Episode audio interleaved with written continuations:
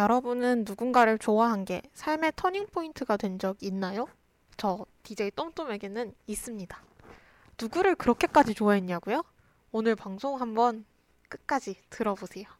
2020년 10월 15일 목요일 낮 3시 2시 반이네요. 죄송합니다. 취향일기 3회 스위스로 그리고 성진 한 편 지금 시작하겠습니다.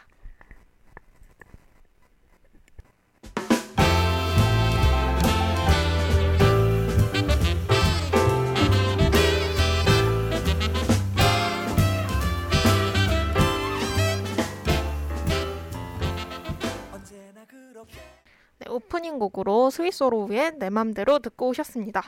어, 저같이 졸업을 앞두고 있는 4학년 2학기 또 취준생이기도 한 저 같은 사람한테 요즘 굉장히 힘이 되는 노래예요. 어, 내 스물 남짓의 나이지만 내 마음대로 살겠다 하는 마음으로 요즘 인생 모토로 삼고 있는 노래입니다.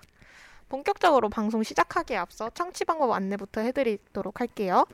본 방송의 경우 PC로 청취해 주시는 분들께서는 yirb.yonsei.ac.kr에서 지금 바로 듣기를 클릭해 주시고 스마트폰으로 청취해 주시는 분들께서는 앱스토어, 플레이스토어에서 열 앱을 다운로드해 주신 후 이용 부탁드립니다. 사운드 클라우드와 팟빵에 YIRB 저희 열을 검색하시면 이 방송을 비롯해 다양한 열의 방송을 다시 들으실 수 있으니 많은 관심 부탁드려요. 저작권 문제로 다시 듣기에서 제공하지 못하는 음악의 경우 사운드 클라우드에 선곡표를 올려놓도록 하겠습니다. 더불어 열분 이번 학기 안전하고 즐거운 방송을 위해 마이크를 주기적으로 소독하고 모든 DJ가 마스크를 쓰고 방송을 진행하고 있습니다. 사회적 거리를 지키며 안심하고 들을 수 있는 열비 되기 위해 항상 노력하도록 하겠습니다. 안녕하세요, 여러분. DJ 똠똠의 취향일기 DJ 똠똠입니다. 어, 이 방송을 처음 들으시는 분들도 있을 수 있으니까 간단하게 소개부터 하고 넘어가도록 할게요. 어, 저 DJ 똠똠은요, 일단 2018년도 1학기부터 이 열비라는 동아리를 하고 있는 사람이고요. 어, 이 방송은 졸업을 앞둔 똠똠의 한풀이 방송입니다. 제가 덕후로 좀 소문이 나 있는데 그래서 저희 그동안의 덕질의 역사를 신나게 수다 떨며 풀어보는 그런 방송입니다. 1회랑 2회에서는 이제 몬스터 주식회사 버즈에 대해서 이야기를 나눴고요. 오늘은 스위스로와 그 멤버였었던 성진환에 대해서 이야기해 볼 예정이에요. 아, 근데 제가 지난 두 번의 방송을 이제 다시 듣기 업로드를 위해서 편집을 하면서 다시 들어봤는데 정말 많은 방송을 했어요. 말이 왜 그렇게 빠르고 텐션이 왜 이렇게 들쑥날쑥인지 아, 듣다 보니까 아, 조금 더 체계가 필요하겠다라는 생각을 했어요. 물론 자유롭고 싶어서 시작한 방송이긴 해요. 그 전에는 대본도 꼼꼼히 쓰고 뭐 음, 자료 조사를 하는 방송도 했었고요. 게스트를 초대하기 위해 많은 노력을 해야 하는 방송도 해봤고요. 그래서 마지막 학기이다 보니까 정말 편안하게 방송하고 싶다라는 생각이 강하긴 했는데 어, 특히 다른 방송들을 들어보니까 아, 나도 조금 더 차분하고 반듯한, 번듯한 그런 방송을 해보고 싶다라는 생각이 들더라고요. 그러니까 자유로운 방송을 하고 싶었던 게 맞긴 한데 그래도 이건 조금 심하지 않나라는 생각이 들더라고요. 그렇게 말을 빨리 하고 텐션이 너무 저 위에 있으니까 방송만 끝나면 그렇게 목이 아팠나 봐요. 네. 그리고 제가 약간 말이 너무 빠른 사람이랑 대화를 하고 나면 기가 빨리는 성격이라서 말이 너무 빠른 사람을 그렇게 좋아하진 않아요, 원래. 근데 편집을 하는데 제가 제 자신한테 기가 빨리는 신기한 경험을 하게 되었습니다. 아무튼 조금 더 프로페셔널해지고 싶다라는 생각을 갖고 지금 목소리도 평소보다 굉장히 차분하게 조절해서 말을 하고 있어요. 이게 제가 혼자 방송을 하잖아요. 다른 DJ랑 같이 방송을 하면 그래도 그 DJ의 목소리 톤에 맞추게 되니까 좀더 조절이 잘 되는데 혼자 방송하니까 진짜 무슨 술 먹고 떠드는 애처럼 그렇게 방송을 하더라고요. 아, 그리고 본격적으로 또 주제에 들어가기 앞서서 지난 방송에서 저의 오빠 호칭에 굉장히 놀란 청취자분이 있었어요. 근데 제가 원래 오빠라는 호칭을 별 생각 없이 참 잘해요. 저보다 나이가 많은 남성이면 오빠라는 말을 되게 잘 하고 어, 남들은 저 사람 정도의 나이면 삼촌이라고 불러야 되는 거 아니야? 라고 하겠지만 그래도 저는 오빠라고 부르는 경우가 꽤 많이 있어요. 그게 어떤 다른 마음이나 뭐 어떤 그런 게 있어서 그런 게 아니라 그냥 제가 사촌 오빠들이랑 나이 차이가 많이 나고 나이 차이 제일 많이 나는 사촌 오빠랑 23살 차이가 나다 보니까 그 오빠보다 어린 사람한테는 그냥 쉽게 오빠라고 말을 합니다. 네. 이런 부분 좀 듣기 거북하신 분들도 있을 수 있을 것 같아요. 지난주에 반응을 보니까. 그렇지만 이해해 주셨으면 좋겠습니다. 그러면 어 이제 주제로 들어가기 앞서서 스위스로우의 스윗소로우를 이 세상에 있게 해준 노래죠. 스윗소로우의 스윗소로우 듣고 오도록 하겠습니다. 기억하는 건 달라진 웃음과 초점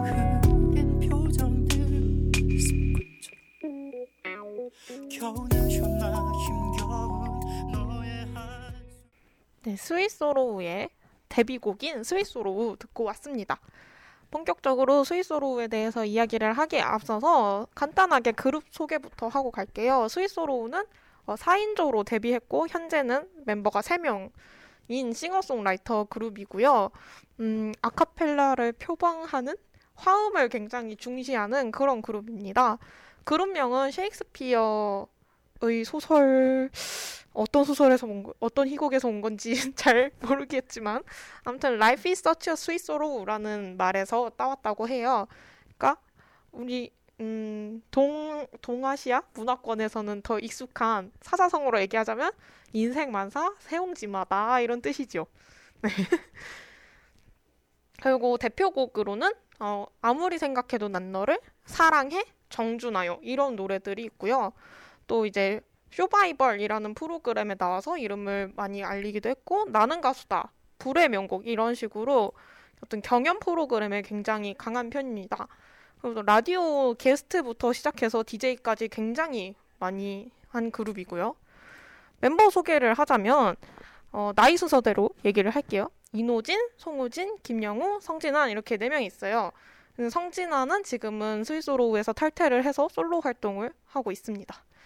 어, 음, 어, 그 어디서부터 어떻게 얘기를 해야 될지 하고 싶은 말이 너무 많아서 정리가 안 되는데 무대에서 서는 순서는 이노진, 성진환, 김영우, 송우진 이 순서였었어요.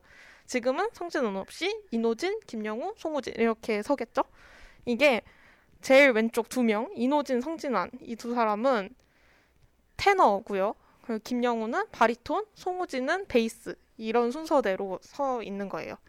음, 뭐 인호진은 이제 팬들이 캡틴이라고 많이 불러요. 왜냐하면 리더거든요.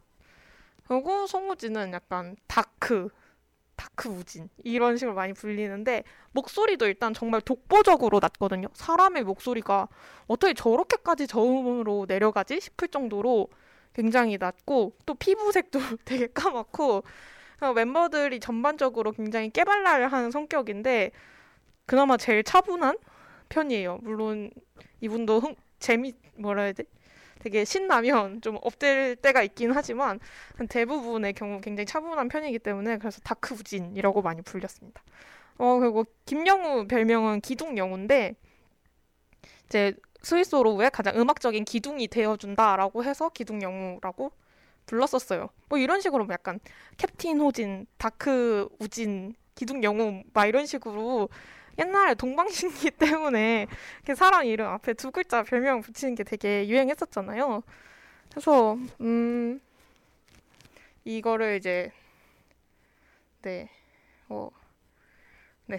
아무튼 이런 것들이 있었어가지고 이걸 검색해 보려고 했는데 딱히 뭔가 검색 해서 뜨는 게 없더라고요. 그럼 별명들이 더 많았었는데 지금 좀 시간이 오래 지나가지고 잘 기억이 안 나서 검색해 보려고 했는데 뭔가 마땅히 나오는 게 없더라고요. 입덕은 어떻게 하게 됐냐 하면은 제가 13살, 2009년에 학원 친구가 지금 이 학원 친구는 지금도 저의 제일 친한 친구 중에 한 명이에요. 저희 best friend. 아무튼 이 친구가 저한테 텐텐클럽이라는 라디오를 제발 들어보라고 막 애원을 하는 거예요. 그래서 이 친구가 심지어 그 텐텐클럽에서 재밌는 코너를 녹음을 해가지고 저한테 메일로 보내주기도 했었어요. 이거 꼭 들어보라고. 그래서 들었는데 어 듣고 보니까 제가 아예 모르는 그룹이라고 생각을 했는데 제 언니 MP3를 빌려가지고 노래를 많이 들었었거든요 어릴 때. 근데 그 언니 MP3에서 노래를 들어본 적이 있는 가수더라고요. 그리고 또 라디오를 계속 듣다 보니까 어 되게 말도 재밌게 하고 그리고 노래도 너무 잘하고 라디오에서 라이브로 노래를 되게 많이 불렀었거든요. 근데 그것도 노래도 너무 잘하고 어 그리고 언니 MP3에서 제가 그때 들었던 노래가 사랑해랑 다시 겨울 이렇게 두 곡이었는데 되게 상큼한 독보적인 목소리가 있었어요. 그때 딱 듣기에. 그래서 그 목소리에 완전 빠지게 되고 제 라디오를 하면서 멤버 멤버 개개인에 대해서 잘 알게 됐죠. 아무튼 그때 이후로 이제 노래와 라디오를 섭렵하고 완전 사랑에 빠지게 됩니다. 처음에 제가 그 들었던 상큼했던 목소리가 바로 멤버 김영우의 목소리였어요. 근데 김영우 목소리가 좀 신기한 게 딱 듣기에는 되게 상큼하고 발랄한 목소리인데 음역대는 그렇게 높지가 않아요. 그게 굉장히 특이한 포인트예요. 실제로 그룹에서도 테너가 아니라 바리톤을 담당하고 있기도 하고, 음, 그렇습니다. 어, 그러고 나서 이제 라디오랑 노래를 계속 듣다 보니까 김영우가 아니라 성진환한테 완전 홀딱 빠져가지고 그때 이후로 저의 최애는 늘 성진환이었습니다. 네. 어, 사실 저는 스위스로 덕분에 인생이 바뀌었다고 해도 과언이 아니에요. 그러니까 결국에는 음, 스위스로 덕분에 인생이 바뀌었다? 그러니까 스위스로를 저한테 알려준 저의 그 절친 덕분에 인생이 바뀌었다. 이렇게도 얘기를 할 수 있겠죠? 왜냐면 저는 스위스로를 알게 되고 제 인생에 정말 많은 것들이 바뀌었었어요. 왜냐면 그 전까지는 저는 되게 어, 엄마가 설계해 놓은 저의 삶대로 살아가고 있었는데 음, 막 그래서 어릴 때 되게 오랫동안 과학고 입시를 준비하기도 했었고요. 약간 과학고 입시 준비를 하면서도 수학이랑 과학 공부를 진짜 많이 했는데 내가 이걸 왜 해야 하는지 그런 거에 대한 방향성이 전혀 없었고 내가 뭘 좋아하는지 난 앞으로 뭐가 하고 싶은지 이런 거에 대한 생각이 아예 없었던 시절이었어요. 그때 또 사춘기라서 방황을 많이 하기도 했었고요. 그러던 타이밍에 지금 이 절친이 된 이 친구를 만나게 됐고 이 친구 덕분에 스위스로우를 알게 되고 스위스로우가 하는 텐텐클럽이라는 라디오를 알게 된 거예요. 또 그 제가 그때 당시에 학교에서는 약간 왕따도 당하고 있었어서 굉장히 여러모로 혼란스러운 상황이었었는데 음 이제 라디오를 듣고 여러 노래들을 들으면서 내가 하고 싶은 게 뭔지에 대한 생각을 되게 많이 하게 됐어요. 그리고 어릴 때는 꿈이 뭐야라고 하면은 대한민국 사회가 보통 꿈이 뭐야라고 하면 뭐 한의사요 뭐 이런 식으로 직업을 말하게 되는 그런 경향이 있잖아요. 그런 게 잘못되었구나라는 생각을 좀 이때부터 하기 시작했던 것 같아요. 그래서 그때 이제 제가 스위스로를 좋아하면서 잡았던 저의 꿈은 뭐였냐면 행복하고 즐거운 인간이 되자를 저의 꿈으로 삼고 그 행복하고 즐거운 인간이 되려면 내가 좋아하는 걸 하면서 살아야 할 텐데 그럼 내가 좋아하는 건 뭘까? 일단 나는 스위스로우를 좋아해. 그리고 음악 듣는 걸 좋아해. 라디오 듣는 걸 좋아해. 그래서 라디오를 들으면서 사연도 되게 많이 썼었거든요. 난 또 글 쓰는 것도 되게 좋아해. 이런 식으로 제가 하고 싶은 게 뭔지, 제가 좋아하는 게 뭔지를 하나하나 찾았던 시기가 바로 이 스위스로우를 좋아하던 지금도 좋아하고 있지만 그때였어요. 어, 얘기를 하니까 왠지 조금 울컥해서 눈물이 그렁그렁한데 아무튼 그렇습니다. 그리고 제가 지금까지도 좋아하고 있는 가수들은 대부분이 다 스위스로 덕에 알게 된 가수들이에요. 뭐 가을방학, 지금 해체했지만 장기하 얼굴들, 뭐 데이브레이크 10cm 등등 어, 이때 한 2010년대에 인기가 많았던 그 인디 가수들 있잖아요. 다 스윗소로우 덕분에 알게 된 가수들이고 지금도 사실 제가 인디 음악을 좋아한다고 하기에는 요즘 활동하는 인디 가수들 잘 몰라요. 다 이때 알게 된 가수들 노래만 이 가수들이 신곡을 냈다고 하면 그것만 간신히 따라 듣는 정도지. 그렇습니다. 어, 지금 청취자분이 계시는데 채팅은 전혀 올려주시지 않고 저 혼자 원맨쇼로 이렇게 눈물 그렁그렁 하면서 얘기를 하고 있는데 기분이 좀 묘하네요. 아무튼 제 최애는 성진아입니다. 그룹일 그룹 전체를 좋아할 때도 성진환 늘 1순위였고요. 그리고 정말 미안한 말이지만 다른 멤버 3명을 향한 애정을 합쳐도 성진한 한 명을 좋아하는 애정에 미치지 못했었어요. 언제나 그랬었습니다. 근데 또 지금은 성진환이 스위스로를 나와서 솔로 활동을 하고 있잖아요. 상황이 이렇다 보니까 오늘 제 방송이 약간 편파적으로 흘러갈 수도 있어요. 어, 죄송하지만 이건 저의 사적인 방송이기 때문에 어쩔 수가 없고요. 만약에 다른 멤버가 최라면 어, 이런 점을 좀 양해를 해주시는 게 좋을 것 같아요. 그 몬스터 주식회사 1회 방송할 때는 제가 마이크 아저스키 악기 아니라고 막 엄청 부정을 했었거든요. 근데 어떻게 보면 성진아는 약간 악기일지도 몰라요. 죄송합니다. 네. 아, 아 이건 나중에 얘기할게요. 뭔가 갑자기 머릿속에 빡 떠오른 게 있었는데 지금 얘기하면 뭔가 흐름이 끊길 것 같아서 네, 지난주에도 얘기를 했지만 저는 나무위키를 그렇게 좋아하지 않거든요. 근데 덕질할 때 확실히 나무위키가 유용한 건 맞아요. 근데 어, 혹시나 나무위키의 스위스로 성진아 이렇게 검색을 해보면 제가 잊고 있었던 기억 저편에 그 사춘기 시절 제 머릿속에 있었던 그런 어떤 것들이 떠오를까 하고 검색을 해봤지만 전혀 그렇지 않더라고요. 오히려 나무위키에 써 있는 것보다 제가 그냥 알고 있는 지금 제가 친구를 만나서 스위스로에 대해서 이야기해봐라고 하면은 얘기할 이런 게 훨씬 더 정보가 많더라고요. 그래서 약간 스위스로에 있어서는 나무위키가 날 좀 본받아야 한다. 그런 생각을 했습니다. 그렇다고 제가 또 나무위키 편집자가 돼서 글을 막 쓸 그런 열정은 애초에 없는 사람이거든요. 그러니까 인생에 그런 열정이 있어 본 적이 없어요. 네, 그럼 오늘도 지난 시간처럼 시간 순서대로 스위스로의 역사를 한번 짚어보도록 하겠습니다. 어, 이번 방송을 준비하면서 처음 알게 된 것도 있고 또 알았는데 까먹어서 빠진 것도 있을 수 있어요. 어, 또뭐 조금 복잡하거나 지나치게 디테일한 거는 대충 건너뛰고 넘어가도록 하겠습니다. 일단 스위스로는 연세대학교 저희 학교죠. 연세대학교 합창단 글리클럽에서 만났어요. 어, 그러니까 사실, 음, 저희가 지금 열비라는 라디오 동아리를 하잖아요? 여기에서, 어, 마음 맞는 사람들 몇 명이 모여가지고 졸업해서, 어, 라디오를 컨텐츠로 하는 유튜브 팀을 만들었다든지 약간 이런 격으로 보면 될 것 같아요. 근데 이분들은 메이저 가수로 데뷔까지 한 거죠. 네, 아무튼 이 글리클럽에서 만나게 돼서 2004년에 유재하 유재하 가요제? 그 유재하 왜, 왜 워딩을 이렇게 써놨지? 황당하네요. 네, 아무튼 거기 출신입니다. 거기서 대상을 타게 되면서 데뷔를 하게 되고요. 어, 그러고 나서 이제 2005년 11월 15일에 데뷔를 하고 올해가 그래서 데뷔 15주년 15주년이에요. 오늘이 10월 15일이니까 딱 오늘로부터 한 달 뒤가 데뷔 15주년이 되는 셈이죠.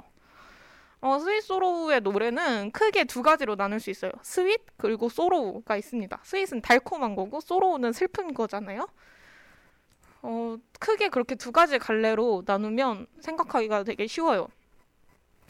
음, 근데 제가 원래 취향은 완전 Sorrow 쪽이었어요. 완전 슬픈 노래들만 좋아했었는데 언젠가부터 제가 Sweet 노래들도 너무 좋아하더라고요. 근데 그게 변하게 된 시기가 아마 사춘기가 끝난 기점이 아닐까 그렇게 생각이 됩니다. 그러면 이제 2005년으로 들어가 볼게요. 어, 근 2005년에 이제 1집 데뷔 앨범인 Sweet Sorrow라는 앨범이 나오게 되는데요. 저는 몰랐는데 데뷔한 날짜가 11월 15일인 건 알았는데 앨범 발매 날짜가 11월 8일로 뜨더라고요, 멜론에. 약간 놀랐습니다. 오, 저 처음 알았어요. 타이틀곡은 아까 들으신 스위소로우의 스위소로이고요. 수록곡은 어디에 Sunshine 찬스 부제 그의 변명이고요. 제목부터 좀 불길하죠. 그리고 또 라이프스타일 Sweet Sorrow 파트 2 드라이브 내 맘대로 이건 뭐라고 읽어야 되지? 2407? 이게 노래 가사에는 24로 7으로 나오긴 하는데 그리고 다시는 없다? 어떤 오후? 사느. 사느는 뭐의 줄이냐 말이냐면 사랑 느낌의 줄임말입니다. 하여튼 음, 이 앨범은 전 정말 역대급 명반이라고 생각을 해요. 스위스로가 이 데뷔 앨범을 내면서 한국 음악사에 우리가 정말 한 획을 그을 거다라고 생각했었다고 해요. 이 얘기를 하면서 아 지금 생각해 보니까 굉장히 오만했던 거였죠. 뭐 이런 식으로 얘기한 적이 있었는데 어 전 그렇게 생각하지 않아요. 오만하지 않습니다. 이 앨범은 좀 버릴 곡이 없고 데뷔 앨범인데 이 정도 퀄리티다? 진짜 저는 박수를 보내고 싶어요. 너무 감탄스럽기만 한 그런 앨범입니다. 그 나중에 스위스로가 2011년도에 무한도전에 나오게 되면서 인기가 갑자기 높아지고 그런 그때 이제 팬이 엄청 많아졌었는데 그때 당시에 이 일집 앨범이 정말 품귀 현상이 일어날 정도였었어요.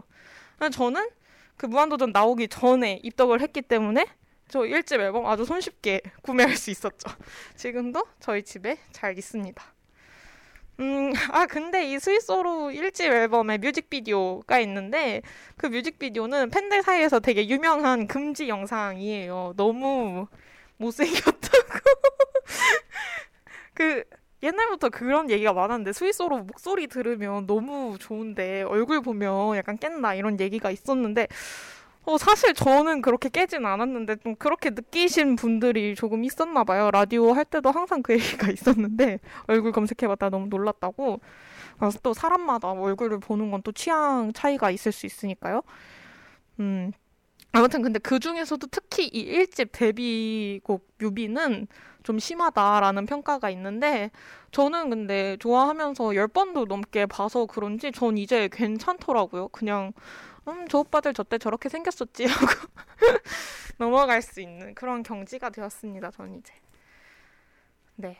오, 선샤인, 아, 이 수록곡 얘기를 조금 더 해보자면, 제가 이번에는 지난주 버즈 방송을 하면서 제가 노래를 너무 중구난방으로 틀어서 편집할 때도 힘들고 청취자분들이 들으시기에도 좀 헷갈리셨을 것 같더라고요. 그래서 이번에는 최대한 이 곡 이 곡들을 틀어야지. 그리고 전체 노래 트는 시간은 이만큼을 넘기지 말아야지. 이런 걸 되게 계획적으로 준비를 해왔는데, 어, 그러다 보니까 버리, 못 틀고 버리게 된 노래들이 되게 많았어요. 뭐 예를 들어서 어디에, 어, 어떤 오후, 이런 노래 제가 정말 좋아하거든요. 특히 어떤 오후는 정말 희귀하게 송호진의 약간의 고음을 들을 수 있어요. 늘 저음 파트를 담당하기 때문에 화음을 쌓을 때도 밑에서 저게, 저게 정령, 그 베이스 기타 소리가 아니고 사람의 목소리일까 싶은 그런 소리를 내기 때문에 높은 음 내는 걸 거의 들을 일이 없는데 어떤 후에는 되게 매력적인 그런 목소리가 나오고요. 근데 제가 이제 이 선샤인이라는 노래를 되게 좋아해요. 선샤인은 근데 마지막 곡으로 틀도록 하겠습니다. 너무 좋아하는 노래는 지난주부터 그냥 제일 마지막에 틀기로 했어요. 음, 그리고 내 맘대로는 첫 곡으로 듣고 오셨고요. 어, 그리고 방금 Sweet Sorrow의 Sweet Sorrow 들어봤으니까 그건 약간 Sorrow에 가까운 노래잖아요. 그래서 조금 더 sweet한 느낌으로 Sweet Sorrow 파트 2를 한번 들어보도록 하겠습니다. 여러분한테 Sweet Sorrow의 음악 색을 조금 알려드리기 위해서 듣고 올게요.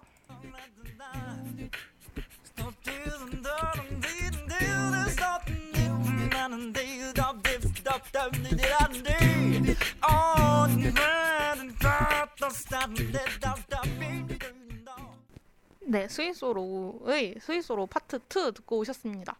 어, 어떤 경쾌한 느낌인지 아시겠죠? 그리고 되게 이들이 아카펠라 그룹으로 데뷔했었던 그런 어, 우리가 이렇게 화음을 잘 넣는 사람이다라는 걸 좀 뽐낼 수 있는 그런 노래기도 하죠. 네, 어, 사실 근데, 음, 제가 이때 스위스로는 잘 몰라요. 왜냐면 전 이때 버즈에 입덕했었던 해거든요. 2005년이면. 그래서 나중에 이제 라, 라디오 게스트로 나왔던 것도 막 Sweet Sorrow TV라고 요즘에 아이돌들 유튜브에 리얼리티 컨텐츠 같은 거 소속사에서 되게 많이 올려주잖아요. 그런 거에 되게 선구자격이었어요. 이때가 2000년대 중반이 한창 UCC가 성행하던 때였는데 그래서 Sweet Sorrow TV라는 자체 제작 컨텐츠를 팬들한테 계속 올려줬었어요. 음, 그래서 이런 거를 열심히 복습하면서 이때 Sweet Sorrow가 어땠는지 전 좀 뒤늦게 따라잡은 케이스죠.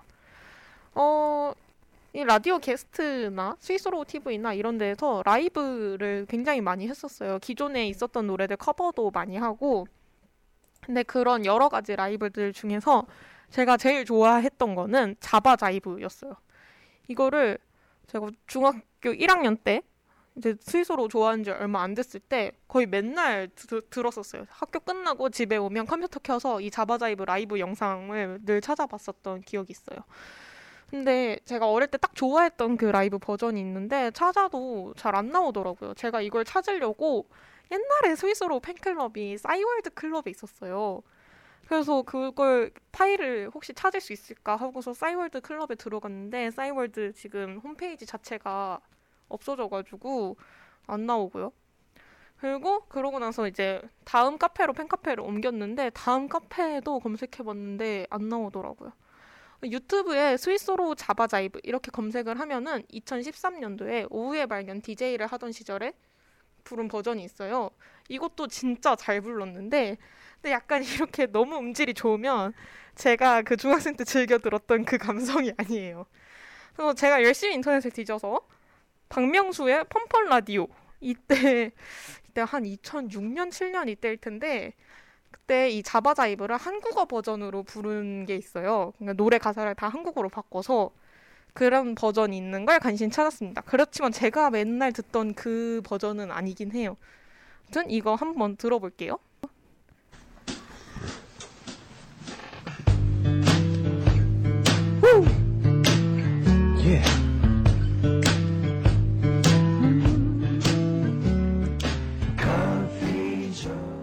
네, 이런 라이브예요.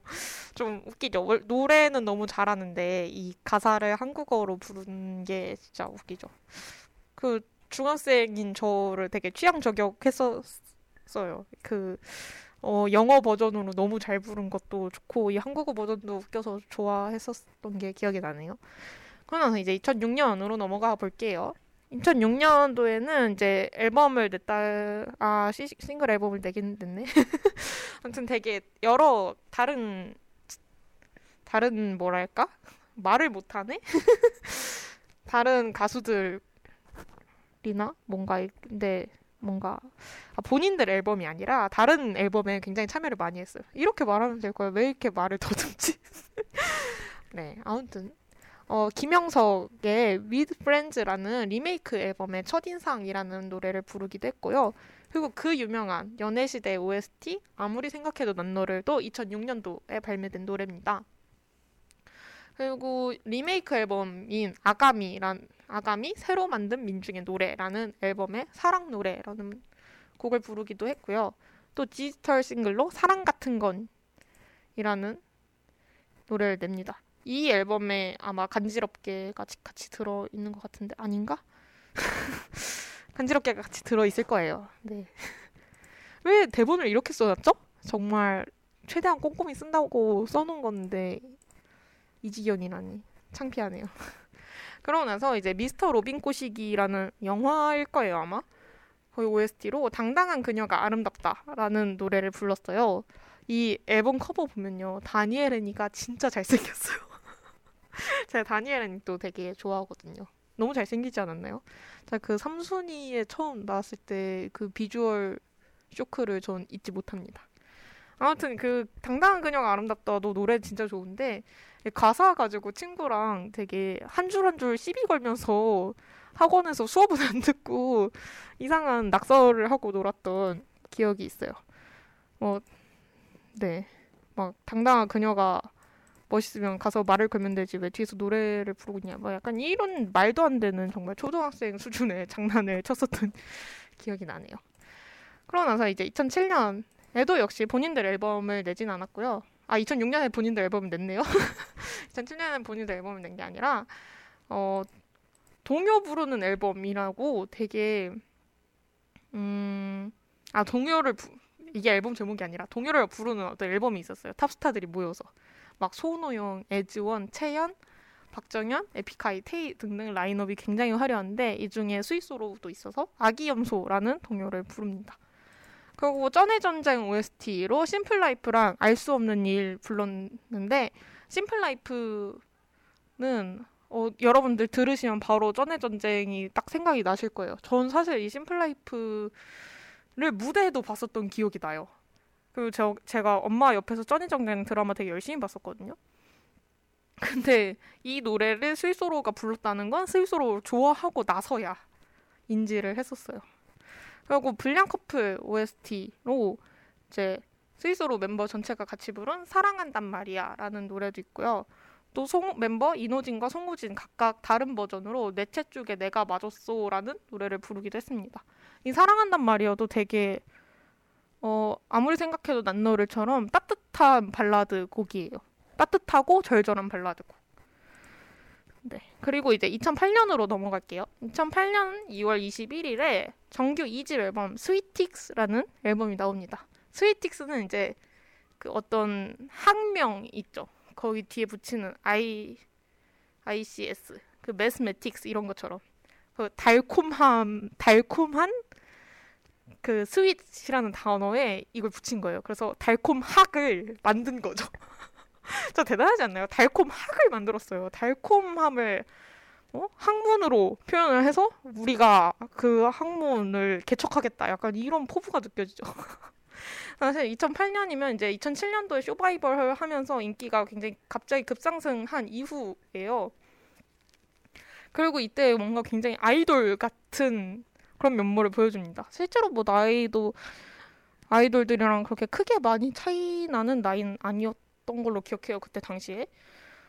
조금은 위일 수 있지만 막 그 사랑해 노래로 활동할 때는 막 춤도 추고요. 그냥 아이돌 같았던 시절이었죠. 타이틀곡은 멀어져입니다. 여러분 노래방 가면은 이 멀어져 뮤직, 뮤직비디오가 엄청 많이 나와요. 그 멀어져 뮤직비디오 남자 배우분이 그 드라마 캐릭터 이름인가? 아무튼 호세라는 이름으로 되게 유명한데 본명이 뭔진 모르겠지만 아무튼 호세 나오는 뮤직비디오 노래방 가면 맨날 나온다 이런 게 그 인터넷 커뮤니티 상에 굉장히 밈으로 이렇게 떠도는데 그 뮤직비디오가 바로 스윗소로우의 멀어져 뮤직비디오입니다. one take로 찍었어요. 진짜 멋있는 뮤직비디오입니다. 수록곡은 그대가 있어서 사랑해, 스노클링, 예뻐요, 애써, Lost, 부딪혀, 내 님은 어디에, Hey Buddy 이렇게 들어 있습니다. 어, 그대가 있어서는 되게 축가로 부르기 좋은 노래고 제가 알기로도 이게 스윗소로우가 축가를 되게 많이 부르러 다녔었는데 정말 딱 스윗소로우용 축가가 필요하다라고 생각해서 이 노래를 만들었었다고 그렇게 기억하고 있어요. 어, 사랑해는 너무너무 유명한 곡이죠. 스위스로가 직, 직접 만든 곡 중에서 거의 제일 유명한 곡 아닐까? 왜냐면 아무리 생각해도 난노를은 스위스로가 작사 작곡한 건 아니거든요. 어, 예뻐요는 들으면 굉장히 기분이 좋아지는 달콤한 노래고, 음, 이걸 들으면 정말 내가 내가 이 노래의 주인공이라면 정말 남자친구한테 사랑받고 있는 기분이겠구나 그런 노래고 어, 부디차는 또 되게 락 사운드가 아주 신나는 그 밴드 사운드가 굉장히 경쾌한 그런 노래고 기타가 진짜 화려합니다. 어, 내님은 어디에는 굉장히 장난스럽고 재밌는 곡인데 그 멤버들이 입으로 아카펠라 사운드를 내는 것도 굉장히 재밌고요. 또 노래 가사도 막 솔로의 그 외로움을 울부짖는 그런 노래인데 어, 이 노래를 2015년도 콘서트에서 부르면서 이노진과 송우진이 우리도 이제 님을 찾아야 한다라는 얘기를 했었는데 5년 지난 지금도 그 오빠들의 결혼 소식은 들리지 않네요. 네.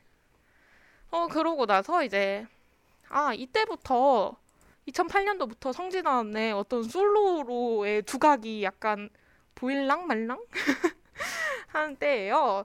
박기영 님의 베스트 앨범에 아이두라는 곡에 듀엣으로 참가를 하게 되는데 성진환 같은 경우에는 노래를 몇 번 들어보신 분이나 라이브 영상을 보신 분들은 알겠지만 목소리가 굉장히 좋아요. 일단 단순히 감미롭기만 한 게 아니라 목소리가 굉장히 탄탄하다는 게 느껴지고 고음도 굉장히 안정적으로 잘 올라가고 음, 부드러우면서도 강한 힘이 있는 그런 목소리라서 전 정말 보물 같은 목소리라고 생각을 하는데 그래서 여기저기에서 이런 듀엣이나 피처링 요청이 굉장히 많았었나 봐요. 그런 활동이 다른 멤버들에 비해서 눈에 띄게 많습니다. 어, 이 박기영 앨범에 같이 듀엣으로 부른 아이도도 그 예 중에 하나고요. 그리고 또그 어, 어떤 그룹의 노래에서 첫 소절을 부르는 건 보통 그 곡의 분위기 전체 아니면 또 그 그룹의 노래 분위기를 상징하는 목소리잖아요. 아이돌들은 그래서 아예 그 포지션을 리드 보컬이라고 따로 이름 붙이기도 하고 성진환이 그런 역할이지 않았었나 싶습니다. 지금은 나왔지만. 그리고 이제 9월 29일에 싱글 앨범으로 어, 유 대단한 우연이라는 곡이랑 다시 겨울 이렇게 두 곡이 나와요. 다시 겨울은 제가 스위스로 처음 알게 됐던 노래이기도 하죠. 그리고 유 이 대단한 우연은 굉장히 아 이 두 곡이 굉장히 상반된 느낌인데 유 대단한 우연은 굉장히 신나고 어 길에서 길에서 아무튼 어떤 곳에서 자꾸 우연히 마주치게 되는 어떤 분한테 대시를 하는 굉장히 당돌하면서 좀 저랑 비슷해요. 저도 누가 마음에 들었을 때 망설이지 않고 다가가는 편이거든요. 그런 저의 평소 연애관과도 굉장히 잘 맞는 노래고 어, 다시 겨울은 딱 제가 너무 좋아하는 잔잔하고 예쁜 발라드 노래 입니다. 그러면 지금 대낮이잖아요. 대낮엔 좀 신나는 노래를 들어줘야 돼요. 그래서 유 대단한 우연 듣고 오도록 하겠습니다. 유 기분 좋은가요? 환하게 웃고 있네요. 유 무슨 일일까? 뭐가 그리 재미있는지. 네, 스위스로의 유 대단한 우연 듣고 오셨습니다. 어, 청취자분들이 아까보다 조금 많이 생겼는데 혹시 지난주에 혹시 들어보신 분 계신가요? 제가 지난주보단 지금 텐션이 많이 안정되고 목소리를 차분하게 어, 안정적인 방송을 하려고 하는 게 느껴지지 않나요? 네, 최대한 노력하고 있습니다. 아, 근데 문제는 제가 차분하게 방송을 하려고 하는 건 어느 정도 되는 것 같은데, 스위스로가 저한테 갖고 있는 의미가 워낙 특별하다 보니까 자꾸 울컥해서 눈물이 나려고요.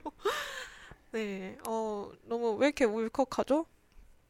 제가 힘든 시기를 잘 붙잡아 줬었던 스위스로가 있어서 제가 힘든 시기를 이기고 이렇게 인간답게 살아가고 있다는 생각이 들어가지고 이렇게 막 마음이 애틋하고 눈물이 날 것 같고 그런가 봐요. 이거 제가 이 열 라디오 동아리 지원할 때도 지원서에 썼던 얘기인데 제가 그 초등학교 6학년 때랑 중학교 1학년 때 학교에서 왕따를 좀 당했거든요.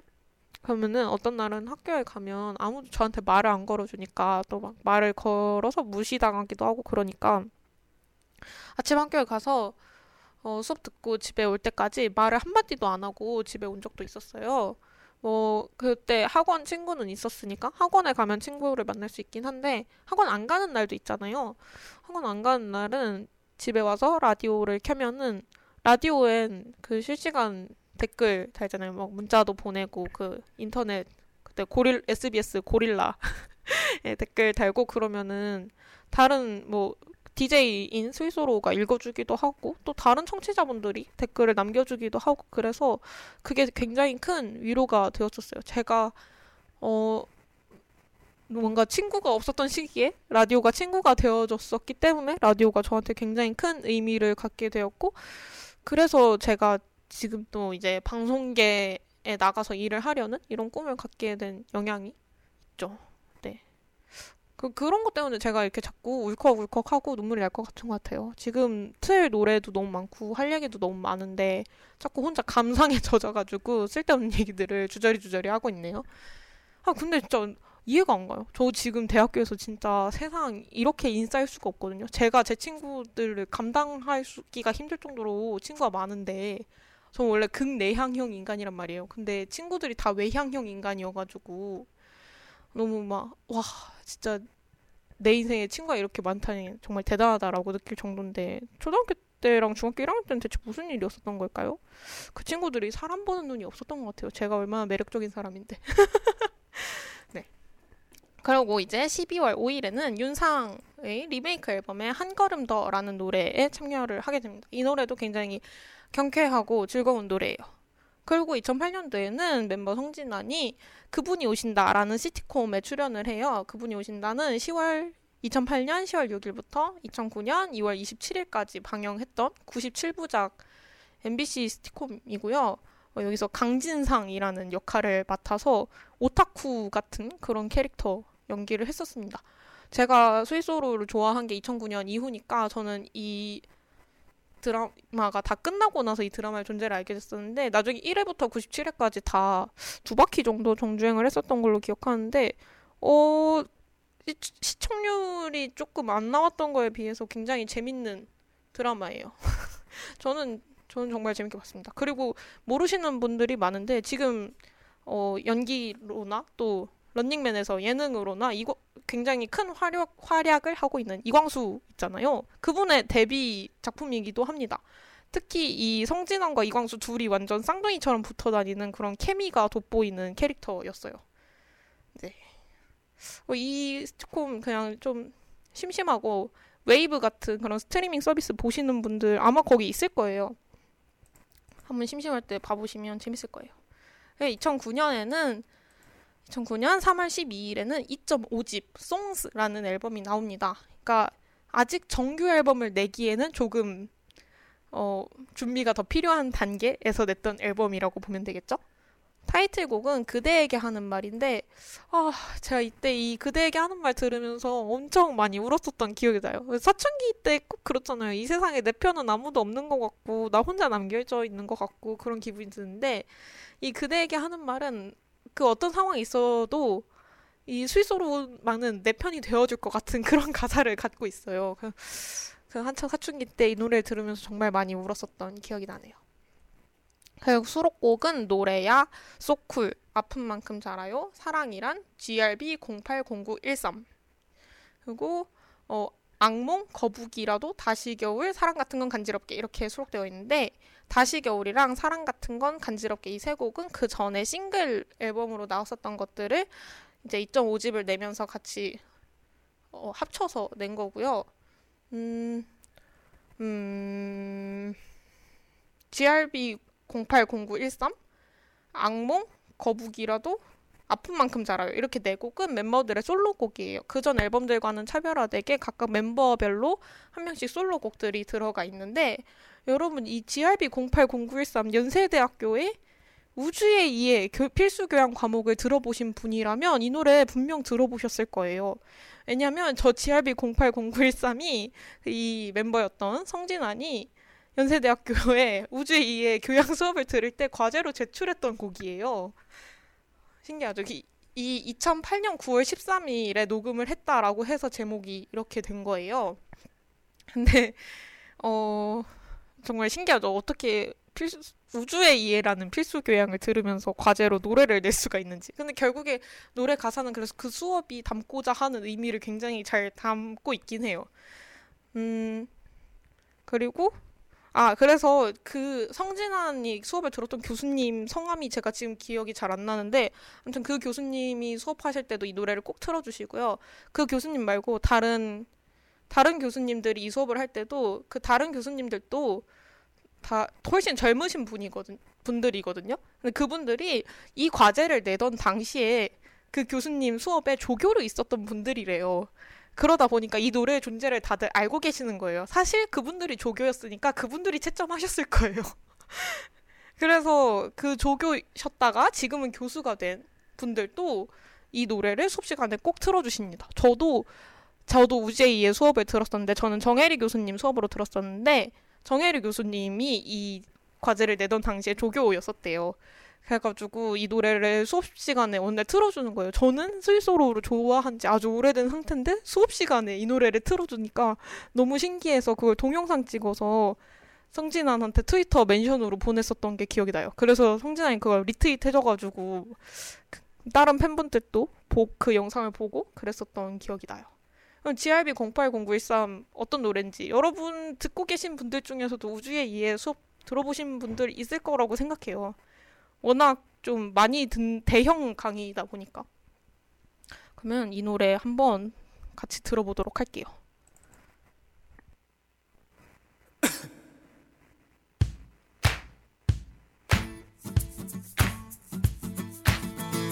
어느새 캄캄해 이게 다 뭔가 싶어 발버둥 쳐봐도 네, 시간이 없어가지고 1절만 가볍게 듣고 왔는데요. 이런 노래예요. 그러니까 그 결국에 이 광활한 우주에 우리는 굉장히 작은 존재잖아요. 근데 이 100년도 못 사는 이 인간을 위해서 137억 년 동안 우주가 열심히 팽창을 해서 지금 나라는 존재가 존재할 수 있다. 나라는 사람이 존재할 수 있다. 이런 내용을 담은 곡이죠.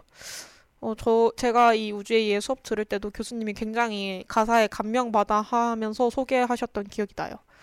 그리고 이 GRB 0809의 싸움 과제를 녹음하던 당시에 원, 원래 파일, 그러니까 과제 제출 버전 파일을 팬카페에 성진환이 올려준 적이 있었는데 그거 들어보면은 이, 그게 이 그분이 오신다 촬영할 때쯤이었어가지고 그 이광수가 옆에서 까르륵거리고 웃고 박수치는 그런 소리가 들려요.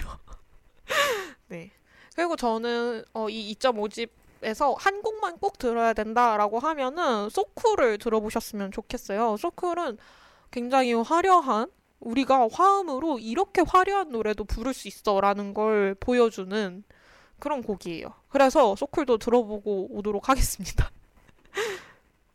이건 이 화음의 화려함은 들어보셔야만 해요. My life is so cool. Oh, I'm loving my life.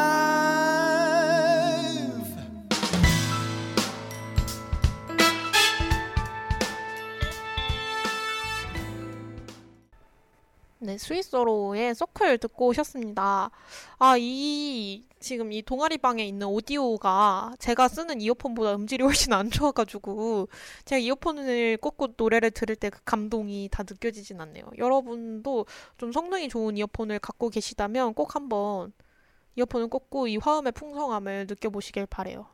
아, 여러분들은 지금 어차피 라디오를 이어폰 꽂고 듣고 계시니까 좀 음질이 좋게 들리려나요? 잘 모르겠네요.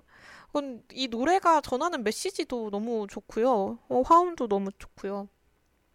제가 이게 제 일로 한지 저의 친구 일한지는 잘 기억이 안 나는데 그 겨울에 너무 추운데 그 노래 랜덤 재생 시켜놨는데 소쿨이 나오고 그 다음에 다시 겨울이 나와서 너무 화가 났었다는 그때 진짜 한파주의보 내리고 그렇게 추운 때였었거든요. 그래서 굉장히 화가 났었던 그게 제가 화가 났었던 건지 제 친구가 화가 났었던 건지는 기억나지 않지만 그런 일이 있었습니다. 네. 어, 그러면 이제 2.5집 얘기는 이쯤에서 마치고요. 네. 4월 13일부터 2009년 4월 13일부터 2011년 4월 3일까지 그 전설적인 방송 스위스로의 텐텐클럽이라는 라디오 방송이 SBS 파워 FM에서 진행이 됐었습니다. 어, 저는 이 방송으로 입덕을 한 거나 다를 바가 없으니까 저한테는 더 의미가 있는 라디오이기도 하고 또 텐텐클럽을 기점으로 스위스로 좋아하게 된 팬분들이 정말 정말 많아요. 또 음, 이때 당시에 약간 DJ들이 DJ가 4명이란 사실이 굉장히 파격적이기도 했었고요. 그래서 보통 다른 밤 심야 방송 때 DJ 들은 보통 한두 명 있어가지고 굉장히 잔잔하게 방송을 하는데 비해서 굉장히 어, 웃긴 옆집 오빠들 같은 컨셉을 내밀었었던 게 기억이 나요. 일단 굉장히 깨발랄하고 그리고 네 명 다 성격이 조금 웃겨가지고 어떤 사연을 보내도 정말 찰떡같이 웃기게 소화를 해서 사연들을 읽어줬었던 게 기억이 나요. 그리고 또 항상 오프닝을 할 때는 팬 그 사연을 보낸 분 보낸 분 중에 한 분한테 전화를 걸어서 라이브로 노래를 불러주는 것도 했었는데 그때 그그 그 라이브 파일만 모아져 있는 그 파, 파일이 있거든요. 그걸 제가 지금도 가끔 들을 정도로 그래서 저는 오프닝 때 아 이 노래 불렀었지 이 노래 불렀었지 이런 걸 다 외우고 있을 만큼 어 굉장히 그 오프닝에서 짧 짧았지만 그 라이브들이 너무 좋았었어요. 저도 그래서 그 전화 받는 걸 하고 싶었었는데 제가 그때 당시에 핸드폰이 없었어가지고 신청을 못해서 너무 아쉬웠었던 기억이 있어요. 그래서 저 사연을 되게 많이 보냈었는데 잘 읽히진 않긴 했지만 두 번 정도 사연이 읽혔던 기억이 나요. 그때 정말 기분이 좋았었는데. 막 그리고 코너 중에 그런 그런 것도 있었어요. 팬들이 가사를 써주면 스윗소로우가 그 자리에서 즉석에서 작곡을 해가지고 노래를 만들어서 불러주는 게 있었는데 제가 처음 사연이 소개됐었던 게 그 코너였었거든요. 제가 그때 왜 내 사연만 안 읽어주냐는 그런 가사를 써서 보냈었는데 또 그걸 그 방송 작가님께서 라디오 작가님께서 아주 노래 가사답게 맛깔나게 잘 바꿔주셔가지고 그걸로 스윗소로우가 작곡을 해서 노래를 불러줬던 기억이 있어요. 어, 그리고 또 Sweet and Sorrow라는 코너가 있었는데 Sweet and Sorrow 코너는 사, 그 청취자들의 sweet한 사연, 오늘 하루에 있었던 재밌는 일, 스, 뭐 행복한 일 이런 거 그리고 sorrow한 일, 오늘 하루에 어떤 슬프고 힘들고 지치는 그런 사연 두 가지 다 받아가지고 어, 스윗한 사연은 정말 신나게, 소로우한 사연은 정말 슬프게 읽어주는 그런 코너가 있었는데 거기에다가 제가 꿈꾼 얘기를 써가지고 사연이 소개됐었던 기억이 납니다. 제 이때 당시에는 정말 성진환을 너무 좋아해가지고 중학생이고 철이 없었잖아요. 성진환이랑 결혼하는 게 꿈이었었어요, 그때는. 진짜 너무 어리니까 할 수 있는 방사, 발상이죠. 지금은 결혼해서 행복하게 잘 살고 계십니다. 어, 그러고 8월 12일에 아오테아로라, 아오테아로아라는 노래를 내는데, 이거는 이한철이랑 WS501 멤버였던 김영준 그리고 정지영 그리고 스위스로 이렇게 같이 부른 노래인데 이 노래도 굉장히 신나고 재밌습니다. 어 그리고 그 후에 또 어, 내 눈의 콩깍지 OST로 성진환이 피처링한 노래가 발매되기도 했습니다. 이제 또 2010년으로 넘어가 볼게요. 2010년에도 어, 그 멜론에 스윗소로우 검색하면 2010년도에 나온 음원들 있거든요. 라이브 음원들이 있는데 그것까지는 제가 얘기 안 하고 넘어갈게요. 그리고 4월 20일에 Life라는 앨범이 나오는데 이건 성진환 혼자 부른 성진환 솔로로 포근해라는 싱글을 냅니다. 그러고 나서 이런 싱글 노래 앨범들이 그러니까 여러 아티스트들의 싱글 앨범들이 쭉 나와서 5월 4일에 이걸 옴니버스식으로 엮어낸 앨범 으로 Life 앨범이 다시 나오는데요. 이건 실물 CD도 있고요. 실물 앨범도 있고요. 저 저도 소장하고 있습니다. 어, 여기에는 10cm, 데이브레이크, 랄라스윗, 옥상 달빛, 나루, 가을방학, 달빛 요정, 역전 만루 홈런, 오지은 등등등등 유명, 유명한 분들이 부른 노래가 정말 많아요. 그 중에서 한 명이 또 성진환인 거죠. 그리고 또 제가 아까 얘기했죠. 오지은. 이분이 지금 현재 성진환의 부인이죠. 아, 근데 저는 이때는 둘이 사귀는지 몰랐었는데 나중에 알고 보니까 이때도 이미 둘이 사귀고 있을 때더라고요. 참네, 진짜. 그리고 7월 9일에는 Color of City라는 또 프로젝트 앨범이 있었어요. 그중에서 아이보리라는 색깔로 성진환 솔로 곡인 그대 쪽으로 한 뼘 더라는 노래가 나옵니다. 이거는 어, 심, 여러분들 아실지 모르겠지만 심현보라고 되게 유명한 작사, 작곡, 노래 하시는 그런 분이 있어요. 그분이 프로듀싱 한 앨범이고, 이 Color of City의 아이보리 말고 다른 색깔들 있잖아요. 보면은 요조랑 김진표가 같이 부른 좋아해나 타루의 예뻐할게 같이 더 유명한 그런 명곡들도 있습니다. 그 중에서 한 곡인 그대 쪽으로 한 뼘 더 이 노래도 정말 좋고, 특히 제가 굉장히 좋아하는 가사가 있는데, 간단하게 1절만 한번 듣고 와볼게요. 한...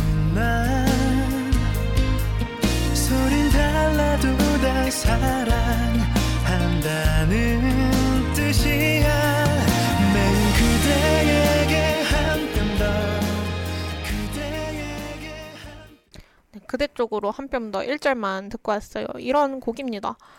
어, 그댈 바라보며 내가 하는 말 소린 달라도 다 사랑한다는 뜻이야. 어떻게 이런 가사를 쓸 수가 있죠? 이 심연보님도 진짜 천재인 것 같아요. 진짜 이분이 쓴 가사들 보다 보면 진짜 막 너무 감동받아서 심장이 막 찌릿찌릿할 때가 있습니다. 어, 근 확실히 성진한 목소리가 진짜 좋긴 한 것 같아요. 이렇게 솔로 활동도 네? 이렇게 그룹 일 때부터 솔로로 이렇게 각광 받았잖아요. 그리고 이때 당시에 실제로도 그 멤버 중에 리더인 이노진이 성진아 되게 자랑스러워 했었어요. 우리 진아니, 우리 진아니 하면서. 되게 막 자기, 진짜 자기 막내 아들내미 보는 것처럼 엄청 예뻐하고 라디오에서도 엄청 자랑하고 그랬었던 기억이 납니다. 아, 그리고 이때 메리는 외박 중이라는 드라마 혹시 아시나요? 여기에 OST로 저의 그녀라는 노래가 있는데 이거는 이노진의 솔로곡인데요. 그 멤버별로 목소리 특색이 어떻냐면 음, 송우진은 굉장히 저음이고 그리고 정말 악기에 가까운 그런 소리를 내는 사람이고 김영우는 굉장히 상큼하지만 조금 더 안정적인 음 그러니까 어, 어 뭐라고 해야 되지? 너무 고음이 아닌 조금 더 편안한 음역대를 담당하고 있고 성진아는 굉장히 부드럽고 탄탄한 소리를 내는 또 고음까지도 굉장히 잘하는 그런 멤버라면 이노지는 화음을 쌓을 때 이렇게 화음을 쌓고 있을 때 소리를 들어보면 좀, 와 사람이 저렇게 노래 부르다 목소리가 날아가는 게 아닐까 하는 그런 굉장히 가는 목소리를 갖고 있기도 하고요. 또 이노진 목소리의 특징 중에 하, 하나는 한입니다. 한. 진짜 목소리 노래 부를 때 한에 서려 있어요 사람이. 어떻게 가슴 속에 한이 많은가 싶을 정도로 그 이 저의 그녀 노래도 이 한에 서린 목소리가 정말 돋보이는 노래입니다. 그래서 이노지는 그 절절한 발라드를 부를 때 목소리가 너무 잘 어울려요. 금방이라도 노래 부르다 울 수 있을 것 같은 그런 목소리거든요. 그러면서 이제 2011년이 됩니다. 저는 중학교 2학년이 되죠. 아, 이때 얘기를 또 하나 하자면 제가 중학교 1학년 때부터 음, 중학교 3학년, 중학교 2학년 이때까지는 제가 학교 끝나고 집에 오면 컴퓨터를 켜서 제일 먼저 하는 일과가 그거였어요. 페이스북, 트위터, 그리고 싸이월드 클럽 세 개를 켜요. 페이스북으로 뭐 친구들이나 뭐 그때 당시에는 사실 카카오 스토리를 더, 저희 제 또래들은 더 많이 할 때긴 한데 카카오 스토리는 핸드폰이 없으면 계정을 못 만들어서 저는 핸드폰이 없어서 카카오 스토리는 없었고요.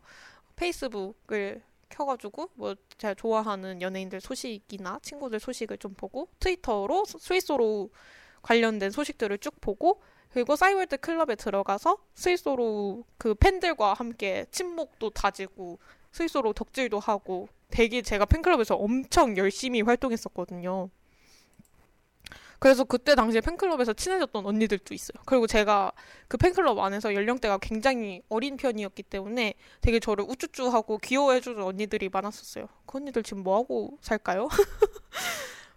아무튼 네 그랬었던 게 기억이 나네요. 정말 이때 당시에는 스위스로에 미쳐 있었어요. 그리고 이제 2011년이 되면 1월 22일에 멤버 김영우가 결혼을 합니다. 멤버 김영우는 제가 처음 스위스로 좋아할 때부터 이미 연애 중이었었어요. 근데 오래 사귄 여자친구와 이때 결혼을 했는데, 어, 그때 결혼하던 날 친구랑 통화하면서, 어, 되게 막 내 아들내미 결혼하는 것처럼 마음이 좀 이상하다 그런 얘기를 했었던 게 기억이 나요. 제가 아니 아들내미보다 이때는 제가 결혼하는 것처럼 엄청 설레고 심장이 두근두근 했었어요. 어, 너무 보기 좋았고 그 연애하는 동안에도 되게 보기 좋았었고 그래서 되게 축하했었던 기억이 나요. 그리고 이제 어, 이 김영우가 7월 5일에 Raspberry Field라는 가수 혹시 아시나요? 그 가수 소이 그분이 있는 밴드였었는데 그 싱글 있잖아라는 곡에 김영우가 피처링을 합니다. 이거 노래 진짜 좋거든요. 원래 제가 지금 틀어야 되는 노래가 너무 많아가지고 빼긴 했는데 원래 틀려고 했었던 노래 후보들 중에 하나였어요. 그 소희님 목소리도 너무 좋고 또 김영우랑 굉장히 상큼하게 잘 어우러져서 이 노래 진짜 주말 따뜻한 주말 오후에 듣기 너무 기분 좋은 노래입니다. 그리고 8월 31일에 성진환과 오지은의 열애설이 터집니다. 이때 정말 충격받았었어요. 그러니까 김영우는 제가 처음 좋아할 때부터 연애 중이었었고요. 근데 성진아는 그 전에 약간 라디오에서 좀 솔로인 것처럼 말을 했었어요. 그리고 오지은이 텐텐클럽에 게스트로 나온 적도 몇 번 있었어요. 그럴 때 티를 진짜 하나도 안 냈었는데, 근데 인터넷에 약간 둘이 사귄다. 내가 어, 디 기자한테 들었는데 둘이 사귄다더라. 이런 얘기들이 돌긴 했었는데, 어, 뭐, 뭐, 그럴 수 있지. 나이가 그렇게 많은데, 연애할 수도 있지라고 생각을 했는데, 막상 또 기사로 딱 진짜 사귄다 이렇게 보니까 기분이 좀 이상하더라고요. 저 때 되게 멘붕이 많이 왔었던 것 같아요. 제가 그랬잖아요. 철없던 중학생 시절에 저의 꿈은 성진환이랑 결혼하기였었다고. 네, 그, 그래서 약 되게 좀 좌절 했었던 기억이 나. 지금 생각하면 왜 그랬는지 모르겠어요. 그, 참 황당한 일입니다. 어, 그리고 이제 2011년도에는 또 텐텐클럽이 끝났어서 팬들이 굉장히 상심했었던 해이기도 하고 또 여름에는 무한도전 서해안 고속도로 가요제에 나오면서 되게 정준하요 노래를 발표하면서 대중들한테 많은 인기를 얻었던 해이기도 하고요. 그리고 라디오 DJ를 하차하고 나니까 이제 팬들은 아 당분간 너무 심심한 거죠. 2년 동안 매일매일 밤이면 오빠들 목소리를 들었었는데 이제 오빠들 목소리 들을 데가 없다 했었는데 바로 가을 2011년 10월 24일부터 정오의 희망곡 스위스로입니다라는 라디오 DJ를 맡게 돼요. 어, 이 정호의 희망곡 스위스로입니다는 2012년 10월 21일까지 진행을 하는데 이거에 대한 얘기는 2012년 넘어가면 또 해볼게요. 그리고 이제 2011년 말부터 이제 새로운 앨범이 나올 거라는 걸 암시하는 듯이 선공개 곡들이 스물스물 나옵니다. 2011년 10월, 11월 24일에 여러분 이 노래 많이 아실 거예요. 첫 데이트. 이 노래랑 Dear라는 노래가 먼저 선공개돼요. 이 Dear라는 곡은 그 멤버 성진 멤버였던 성진환이 텐텐클럽을 마무리하면서 느꼈던 감정을 담아냈다라고 설명한 적이 있었어요. 그래서 제가 이런 것들이 지금 정확하게 검색을 한 게 아니라 옛날에 덕질할 때 그때 당시에 어떤 인터뷰를 보거나 라디오 방송을 듣거나 했을 때의 기억에 의존해서 얘기하는 거기 때문에 조금 틀린 부분들이 있을 수 있어요.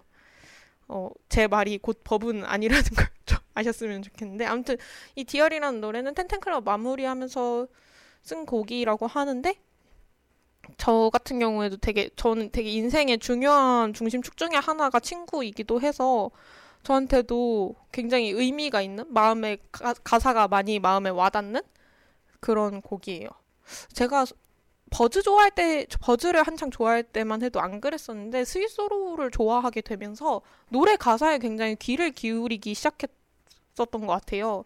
그 전까지는 멜로디가 좋고 노래를 잘하면 그냥 좋았었는데 이제 가사가 전하고자 하는 메시지 이런 거에 굉장히 귀 기울이게 됐던 게 이 시기인 것 같은데 Dear도 제가 굉장히 좋아하는 노래이기 때문에 한번 들어보고 오도록 하겠습니다.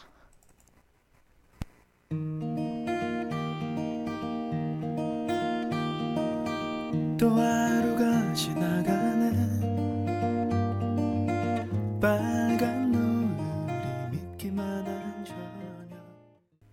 네, Sweet Sorrow의 Dear 듣고 오셨습니다. 또 이 11월 24일에 선공개된 곡에 이어서 12월 13일 약 한 달 뒤죠. 네, 선공개된 곡은 나랑 같이 해줄래, Good Night 이렇게 두 곡인데 이 Good Night이란 노래는 잠이 진짜 솔솔 오는 노래예요. 제가 지금 낮 방송이라서 못 틀겠긴 한데 잠이 너무 안 오는 날 한번 들어보시는 거 정말 강추합니다. 잔잔하고 아름다운 노래예요. 지금 약간 큰일 난 게 방송 시간이 한 30분밖에 안 남았는데 이제 방송 중간에 왔거든요. 방송 시작한 지 시작한 지 1시간 반이 지났는데 아직 반절밖에 못 왔어요. 어떡하죠? 주말에 특별하게 2편을 편성해 가지고 와야 되나? 아무튼 제가 원래 4시 반까지 방송을 하기로 되어 있는데 한번 힘을 내서 방송을 해 보도록 할게요. 근데 2012년으로 넘어갈게요. 2012년에 이제 2011년 말에 계속 선공개 곡들이 나왔잖아요. 그게 다 이 2012년 1월 31일에 나올 정규 3집 앨범을 위한 거였어요. 타이틀곡은 비바인데요. 이 노래는 어, 정말 유명한 가수죠. 이소라 님이 피처링을 해주셨어요. 노래 딱 들어보면은 이 이소라 님 목소리가 정말 너무 고급져서 약간 귀가 녹는 것 같은 그런 기분입니다. 근데 사실 이 이소라 님이 워낙 바쁜 분이 뭐라 해야지 방송에 많이 안 나오시는 분이잖아요. 그렇다 보니까 이 스위스로의 모든 스케줄에 동행할 수가 없잖아요. 제가 알기로는 한 번도 없는 것 같은데. 아무튼 그래서 다른 여자 보컬들이 도와준 적도 있고 그리고 몇몇 스케줄에서 멤버 성진환이 이소라 모창을 해서 부르기도 했었어요. 꽤 비슷하지만 아무래도 모창이다 보니까 그 원래 가수만큼의 원래 그 이소라만큼의 그런 풍부한 감성을 느끼기는 조금 부족하죠. 저 최애한테도 이렇게 냉정한 사람이에요, 여러분. 원래 이 비바도 노래를 틀려고 했는데 다른 틀고 싶은 곡들이 너무 많아가지고 비바는 못틀것 같아요. 어 그리고 이 수록곡들을 살펴보면요. 제일 처음에 Enjoy Your Harmony라는 노래로 시작을 합니다. 이건 8초밖에 안 되는 곡이니까 한번 들어볼게요. Enjoy your harmony. 즐거워야 할 것이야. 네, 마지막에 즐거워야 할 것이야 하잖아요. 그만큼 이 화음을 정말 즐겁게 즐기자라는 이 앨범 전체적인 컨셉을 잘 표현하고 있는 곡이라고 생각해서 들려드렸어요. 어, 여기 수록곡으로는 선곡 됐었던 첫 데이트 나랑 같이 해줄래? 아, 어, 네. 그리고 뭐야 Dear Good Night 이런 것도 다 들어있고요. 그리고 루시드 폴이 피처링한 노래할게라는 곡도 있고 그리고 Interlude 중간에 쉬어가는 노래죠. 이 다음 곡으로 모험가라는 노래가 나오는데 이 인터 그 곡을 순서대로 들었을 때 Interlude에서 모험가로 넘어가는 부분이 진짜 소름 끼쳐요. 마치 어 약간 해리포터 아, 해리포터 같은 그런 느낌은 아닌데 아무튼 어떤 판타지 영화 한 편을 보고 있는 것 같은 동화 속의 세계로 빨려 들어가는 것 같은 그런 묘한 기분을 줍니다. 어릴 때는 그래서 이 기분이 너무 묘해서 조금 무서워하기도 했었어요. 음 그리고 박명수가 피처링한 다크서클이라는 노래도 있습니다. 연애를 하느라 내가 다크서클 이만큼 내려왔지만 그래도 널 만날 수 있어서 나 행복하다 이런 귀여운 노래예요. 그리고 또 제가 굉장히 좋아하는 그래 안녕이라는 노래가 있고요. 그리고 그 김영우가 결혼하던 당시에 축가로 만든 좋겠다라는 노래가 있습니다. 이 좋겠다도 되게 신나고 그리고 어 이걸로 축가 그 학교 반 애들이 담임 선생님 결혼 하실 때 축가 부르는 경우 있잖아요. 그럴 때 이 좋겠다를 부르는 경우가 되게 많더라고요. 그만큼 뭔가 따라 부르기 좋으면서 신나고 어, 뭐 결혼 축하하는 분위기는 제대로 나고 그런 곡인 것 같아요. 그리고 이때 2012년 당시에 정확하게 왜였는지 기억은 안 나는데 대전에 행사를 왔었어요. 제 대전 사람이잖아요. 그래서 저는 이제 서울로 덕질을 하러 올 수 없었으니까 대전에 언제 오나만 손꼽아 기다리고 있었는데 2012년에 그 충남대학교 정심화홀에 Sweet Sorrow가 왔어요. 그래서 집에서 열심히 막 며칠 밤, 그 며칠 전 밤부터 플래카드를 막 만들어가지고 들고 갔었던 게 기억이 나요.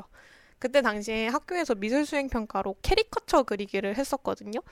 그래서 그 캐리커처로 제가 그때 성진환을 그렸었어요. 그때 성진환이 뿔테 흰색 뿔테 안경에 그 바가지 머리 했었던 게 한 2008, 9년도에 약간 아 2008년도에 트레이드 마크였었거든요. 그 바가지 머리에 뿔테 안경이.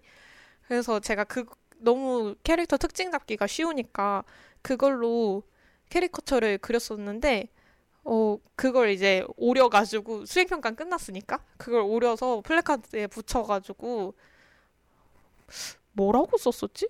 최고 미남 파니 뭐 이런 식으로 썼던 것 같은데 그 이름이 진환이어가지고 별명이 진파니였었거든요. 그래서 최고 최고 미남 뭐 그런 문구를 써가지고 들고 갔었던 기억이 납니다. 이 플래카드랑 관련된 얘기는 또 뒤에서 더 자세하게 하도록 하겠습니다. 어 그리고 넝쿨째 넝쿨째 굴러온 당신이라고 완전 초 히트 쳤었던 주말 드라마였죠. 여기 OST에 그대가 천국을 부릅니다. 그대가 천국 노래도 좋고 그리고 이 드라마도 제가 진짜 열심히 봤었던 기억이 나요. 사실 스위스로가 OST 불렀다고 해서 열심히 보기 시작한 건데 저희 엄마가 그 KBS 특유의 주말 드라마를 정말 좋아하시거든요. 그래서 엄마가 틀어놓으셔서 옆에서 항상 같이 봤었던 그런 기억이 있습니다.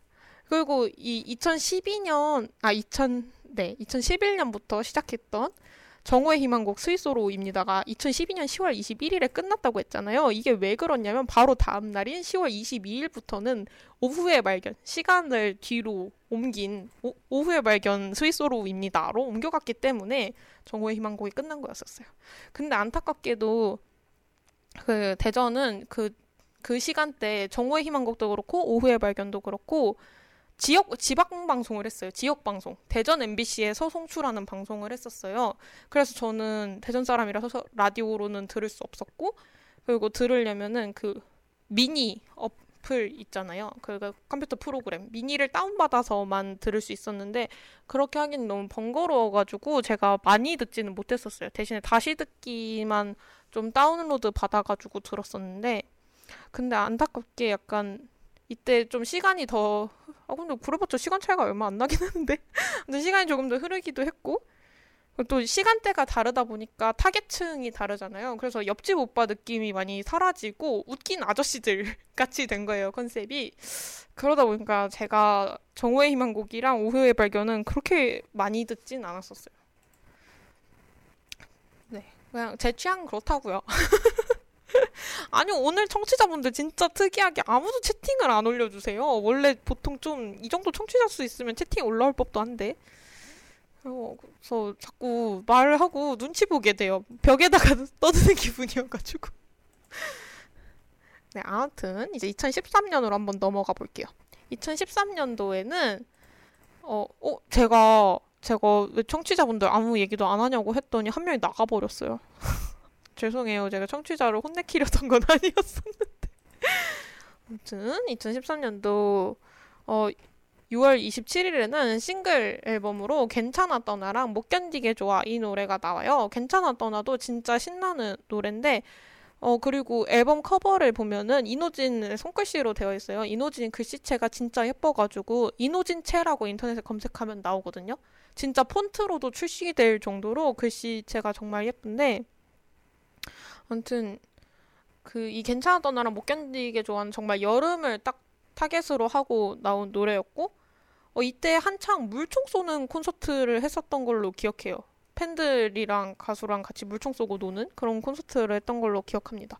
그때 제가 고등학생이라서 갈 수가 없는 상황이니까 저는 맨날 야자하고 보충 수업 듣고 이랬으니까요.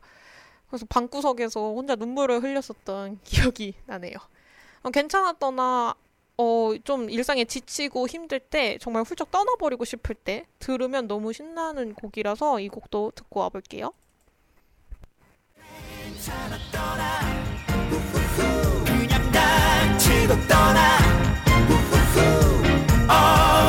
좋아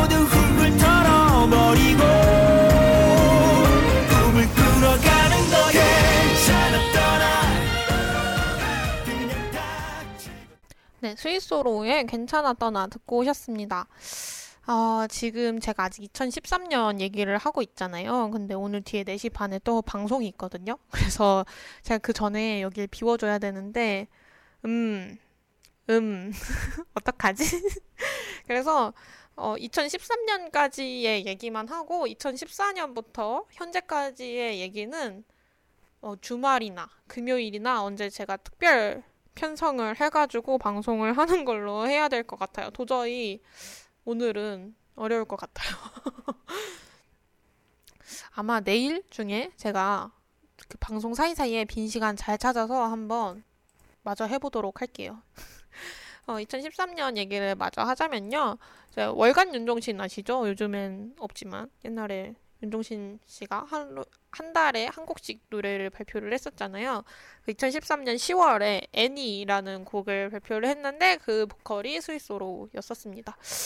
개인적으로 제가 그렇게 좋아하는 노래는 아니에요. 저는 아무리 그래도 스위스로가 직접 작사 작곡한 노래들이 가장 스위스로답고 듣기 좋더라고요. 어 그리고 11월 29일에는 김가은님의 정규 앨범 타이틀곡으로 우리가 사랑할 시간이라는 노래가 나오는데 이거 피처링을 성진환이 해줬습니다. 무려 타이틀곡에. 오, 역시 목소리가 진짜 좋다니까요. 그리고 12월 4일에는 스위소로의 몇 번이고 라는 노래가 발매가 돼요. 이거는 박지윤 님이 피처링을 해주셨고요. 어, 가을에서 겨울로 넘어갈 때 듣기 정말 좋은 노래고, 근데 그런 계절감에 상관없이 제가 해마다 정말 너무 잘 듣고 있는 노래예요. 네. 음, 음, 그래서 제 생각에는 이 노래를 마지막 곡으로 틀고 일단 오늘 방송은 마무리를 해야 될 것 같아요. 아, 그리고 2013년도에는 퍼펙트, 퍼펙트 싱어라는 방송에 성진환이 출연을 하는데 이거는 정말 그 기계가 원하는 음정 박자를 다 맞춰야지 고득점을 취할 수 있는 그런 프로그램이거든요. 근데 거기에 출연을 해서 정말 기계 같은 정확함으로 사람들을 많이 놀라게 했었어요. 유튜브에 어 퍼펙트 싱어 성진환 검색하면은 아마 라이브 영상 많이 나올 거거든요. 그 조회수 높은 영상들도 많고 어, 댓글 반응들도 굉장히 좋습니다. 음, 이 사람이 얼마나 라이브를 잘하는 사람인지를 증명하는 그런 프로그램이었죠. 이제 2014년, 15년, 16년, 17년, 18년, 19년, 20년 할 얘기가 정말 많은데 이거는 네 다음에 얘기를 하는 걸로 해볼게요. 하고 싶은 스위스로가 저한테 정말 의미가 큰 그룹이다 보니까 제가 하고 싶은 말들이 너무 많아서 주체를 못했나 봐요. 흠, 어떡하면 좋아. 그리고 지난주에 방송 들어보니까 말이 너무 빨라서 듣기가 괴로울 정도더라고요.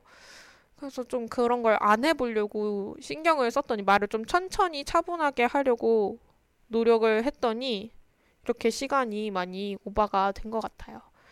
그러면 저희는 아 방송 마무리하기 전에 여러분 다시 듣기 방법 한 번 더 안내해 드릴게요.